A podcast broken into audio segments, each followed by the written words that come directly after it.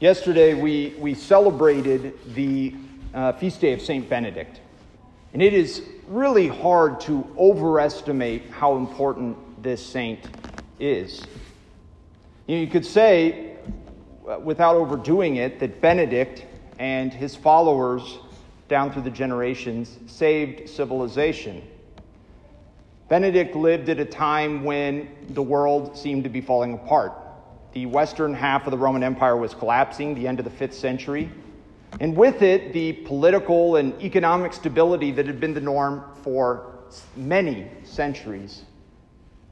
And in the midst of all this chaos, this young man from a Roman noble family hears a call to go live in the remote hills outside of Rome, uh, to go live the life of a hermit one dedicated intensely to prayer uh, and to manual labor. And in time, others follow him. He begins to found these small monasteries, including Monte Cassino, which is, which is still around. And he writes the Rule of St. Benedict, this um, document which outlines the, the basic rules of monastic life. It, it's been a document that has guided the Benedictine order for 1,500 years and been the template for many religious orders. But how can a monk, uh, a, a, even a really holy one like St. Benedict, how could he and his followers save civilization? Well, these monasteries, they not only preserved the Catholic faith when the world around them was falling apart, but they preserved education and learning and culture.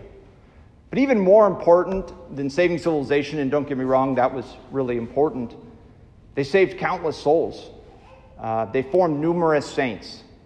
You know, Benedict is a great example of what Christ is talking about in the parable of the sower, of the rich soil that permits God's grace, His word, to root itself in one soul so that it sprouts and bears abundant fruit. I mean, we are still benefiting from Benedict's uh, fidelity today, 1,500 years later.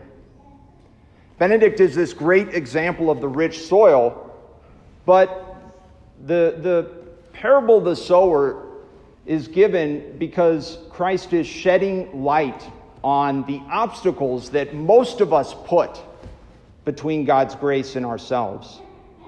You know, most of us aren't a Saint Benedict.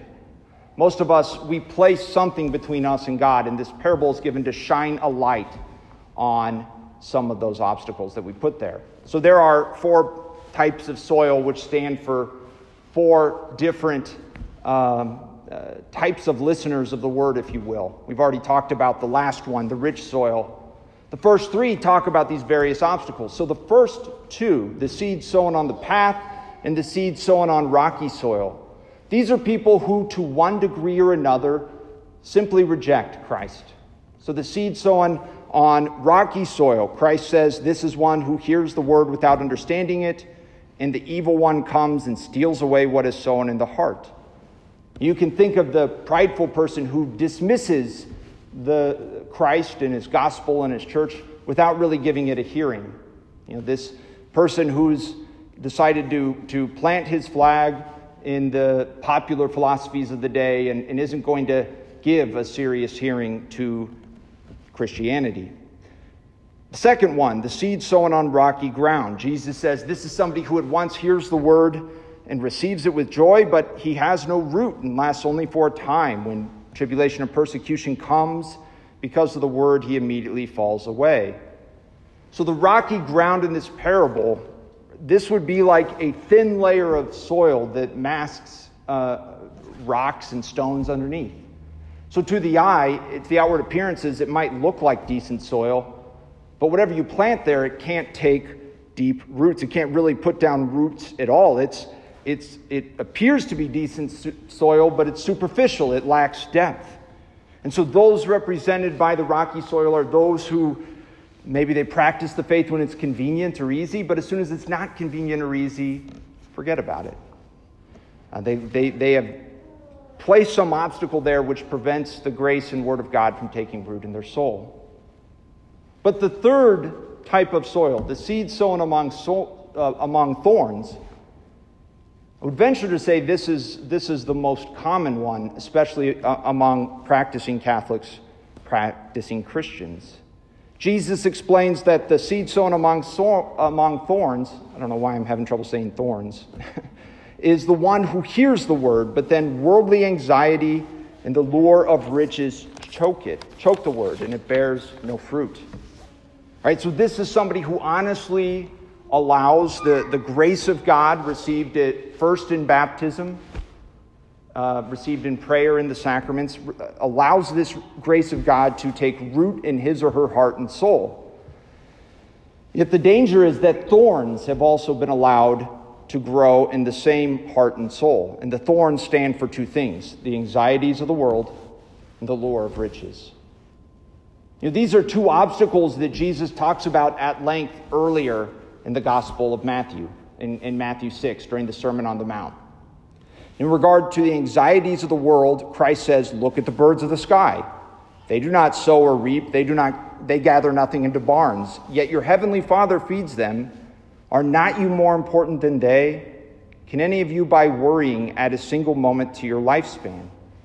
And he goes on from there. It's a long passage where he's talking about the need to trust in God's providence. You know, when we're talking about anxiety, uh, I think the, the first thing that needs to be said is, is this is not, Christ is not talking about what we would today call an anxiety disorder. That is something that requires, typically requires a medical or therapeutic intervention. No, and, he, and he's not even talking about a legitimate concern. Okay, so for instance, I should be legitimately concerned to pay my taxes on Wednesday, right? Um, you know, I should be legitimately concerned that I'm paying my mortgage every month. You know, that's a legitimate concern. What, what I think he's talking about here is needless worry. When we allow a legitimate concern, the fear um, surrounding a legitimate concern, to begin to dominate our thoughts and feelings. We begin to ruminate on something that's really not in our control and, and allowing it to run wild in our mind, in our heart, in our soul. What's so bad about that? Well, it, it takes our focus off, off um, what our true purpose is in life. But I think the biggest problem is it hampers us from trusting in God. If we want to grow in holiness, if we want to become the saints we're created to be, we must trust in God. And it's something we need to grow in. And this needless worry, it, it acts as if God was aloof, right? When we needlessly worry, we are implicitly not trusting in God. So we need, when we're struggling with this, what's the solution? We need to make an act of trust in God. I know that's easier said than done, but when we catch ourselves needlessly worrying, we need to say, Jesus, I trust in you take a, a second and make an act of trust in God. Also, we have the lure of riches. And so Christ talks about this in chapter 6 as well. And he says, Do not lay up for yourselves treasure on earth, where moth and rust destroy, where thieves break in and steal. But lay up treasure, uh, lay up for yourselves treasure in heaven. And then he says this For where your treasure is, there your heart will be also. The danger of the lure of riches is that we can take the good things of this earth and treat them as if they were our ultimate treasure, when in reality, only God, only heaven is that treasure that we seek. All right, so we, we have these obstacles, these common obstacles that can prevent us from allowing God's grace, His word, to take root in our heart and soul, to sprout and bear fruit. Well, what's the solution? How can we become that rich soil that St. Benedict was such a great example of? And I would say this I, what I kept coming back to when I was reflecting on this was Benedict's rule. You know, if we're going to undertake a serious project, we would be fools to undertake that project without coming up with a plan of attack. All right? And the spiritual life is no different. Benedict realized that our purpose in life is pretty simple. Our purpose is to come to know, love, and serve God with all our heart, mind, and soul to become saints. But even though it's simple, it's not easy. And so he set out a rule for how he could prefer nothing to the love of whatsoever to the love of Christ. He set out a, a, a spiritual plan of attack, if you will. And we need to do the same. Now, it doesn't mean we need to all follow the rule of Benedict. No, I'm not saying that at all. That's written for monks. But we ought to have some spiritual plan of attack, game plan, rule of life, whatever, we want to, whatever you want to call it. And what, what's involved in that? Well, I would say at the, at the bare minimum, there would be three practices that we need to have adopted habitually, regularly. Um, so, for instance, daily prayer. We all need to take time each day for prayer. You know, maybe it's 20 minutes of reflecting on the gospel for the day. Maybe it's praying a rosary. But we all need to have this set time where we are praying when we are in conversation with God every day. Then we need to frequent the sacraments. And I know in, nor- in, in normal circumstances, I would probably just leave it at that. But uh, in these times, we do need to be prudent about um, going out in, in crowds. But when it's prudent and safe, uh, we need to frequent the sacraments. The sacraments are these fonts of grace, right? Uh, that, that, that, where we, by, we receive the forgiveness of our sins, where we are slowly and steadily transformed into the saints God created us to be. And then, you know, we could go from there. We could talk about the need for spiritual reading, right? For reading good Catholic books, help form our intellect from reading the scriptures, knowing the Word of God.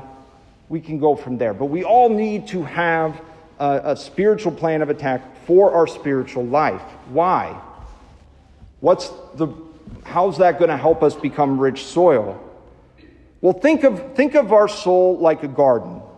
Any garden needs to be frequently weeded, right? If you had thorns in a garden, you would want to take those out as well, right? But the difference between a garden and our soul is this a garden never gets to decide if it's going to allow a gardener to come and weed it, take out its thorns, um, do work on it. But we have a free will. We have a free will. And we can choose to allow God to come in and pull up the weeds and thorns of our hearts and souls. We can choose to allow Him to do that or not. And when we commit to pray daily, when we frequent the sacraments, we are giving Him that permission to enter into the garden of our heart and souls, to transform our soil from rocky soil, from the path, from the thorns, into the rich soil that can bear abundant fruit. So let's pray that we allow God to transform our hearts and souls so that He can transform the world through us, just as He did with St. Benedict, just as He's done with all the saints down through the ages.